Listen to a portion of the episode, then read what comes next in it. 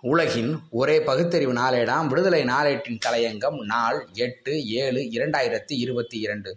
Nobel அறிஞர் அமிர்தியாசனின் சென்னின் அச்சம்.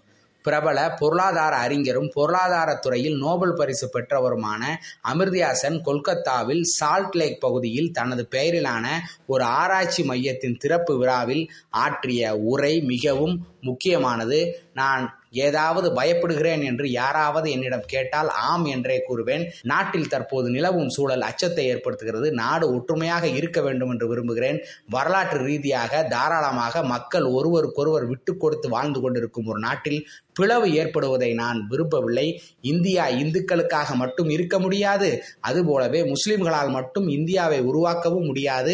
இந்தியாவில் சகிப்புத்தன்மை கொண்ட ஒரு உள்ளார்ந்த கலாச்சாரம் உள்ளது. அந்த வகையில் இந்துக்களும் முஸ்லிம்களும் ஒன்றிணைந்து செயல்படுவதே காலத்தின் தேவை. யூதர்கள் கிறிஸ்தவர்கள் மற்றும் பார்சிகள் இந்தியாவில் இணைந்து வாழ்கிறார்கள் என்பது இந்தியாவின் சகிப்புத்தன்மை கலாச்சாரத்துக்கு எடுத்துக்காட்டாகும். ஆனால் வழிபாட்டு தலங்களை மீட்கிறோம் என்ற பெயரில் சமீபத்தில் சில உணர்ச்சியூட்டும் பேச்சுகளும் நிகழ்வுகளும் நடந்து வருகின்றன. பாபர் மசூதியை இடித்து விட்டோம் அடுத்தது வாரணாசி ஞானவாபி மசூதியை இடிப்போம். தாஜ்மஹால் குதுப்பினார்களை தகர்ப்போம் என்பன போன்ற முயற்சிகளால் தாஜ்மஹாலின் பெருமையை பெற்றுவிட முடியும் என்று நான் நினைக்கவில்லை. அடிக்கடி நிகழும் துண்டு துண்டான ஆபத்துக்களை இந்திய நீதித்துறை கவனிக்கவில்லை. அது அச்சத்தை தருகிறது. பாதுகாப்பான எதிர்காலத்திற்கு இந்தியாவில் நீதித்துறை சட்டமன்றம் மற்றும் அதிகாரத்துவம் ஆகியவற்றுக்கிடையே சமநிலை இருக்க வேண்டும். மக்களை கம்பிக்கு பின்னால் தள்ளிவிட காலனித்துவ சட்டங்கள் இன்று பயன்படுத்தப்படுவது அசாதாரணமானது என்று மிகுந்த வேதனை பெருக்கோடு உள்ளத்தின் ஆணி வேரிலிருந்து கருத்துக்களை கொட்டி தீர்த்துள்ளார்.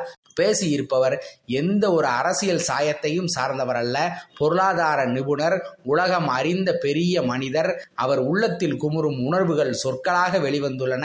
இந்தியா ஒரு மதச்சார்பற்ற நாடு என்று இந்திய அரசமைப்பு சட்டம் தன் முகவுரையிலேயே அச்சிட்டு கொடுத்திருக்கிறது.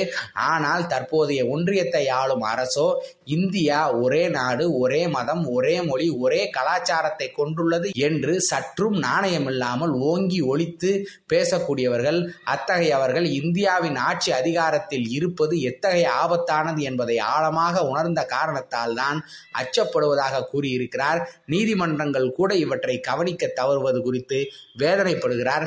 எந்த அளவுக்கு இந்து மத வெறியர்கள் சென்றுள்ளனர் என்றால் அமிர்தியா சென்னும் தெரசாவும் நோபல் பரிசு பெற்றது கூட கிறிஸ்தவ சதி என்று சொல்லவில்லையா? ஆர்எஸ்எஸ்ஸின் அதிகாரப்பூர்வ ஏடான ஆர்கனைசர் இந்திய நாடானது கல்விக்கு முக்கியத்துவம் கொடுக்கப்பட வேண்டும் என்று அமிர்தியாசன் கூறியிருப்பது கிறிஸ்தவர்களின் கல்வி பணியை நாட்டில் விரிவுபடுத்தும் நோக்கத்துடன் தான் என்று எழுதிவிடவில்லையா? உண்மையை சொல்ல போனால் வெள்ளைக்கார கிறிஸ்தவன்தான். இந்நாட்டு மக்களுக்கு கல்வியையும் மருத்துவத்தையும் அளித்தான். சூத்திரனுக்கு எதை கொடுத்தாலும் கல்வியை கொடுக்காதே என்று இந்நாட்டு பெரும்பாலான மக்களுக்கு கல்வியை தடை செய்த கூட்டம்தான். அந்த நோக்கத்தை தம் இரத்த நாளங்களில் தேக்கி வைத்து கொண்டுள்ளவர்கள்தான் இன்று ஆட்சி அதிகாரத்தில் உள்ளன. இவற்றை எல்லாம் மனதிற்கொண்டுதான் அமிர்தியாசன் போன்ற அறிஞர்கள் நாட்டின் போக்கை கண்டு இரத்த கண்ணீர் வடிக்கின்றனர். இதற்கு என்னதான் தீர்வு? நடைபோடும் பாசிசத்தை எதிர்த்து மக்கள் ஒன்று திரள வேண்டும் சமூக இயக்கங்கள் விழிப்புணர்வை ஏற்படுத்திட வேண்டும் அரசியல் கட்சிகள் பதவியை மட்டும் குறிவைப்பதை தவிர்த்து பாசிச எதிர்ப்பு என்ற ஒற்றை புள்ளியில் இணைய வேண்டும். அமிர்தியாசன் கூறியிருப்பதை மீண்டும் ஒருமுறை படியுங்கள் பயணியுங்கள். இதுவே நாட்டு மக்களுக்கு நமது கனிவான வேண்டுகோள். நன்றி வணக்கம்.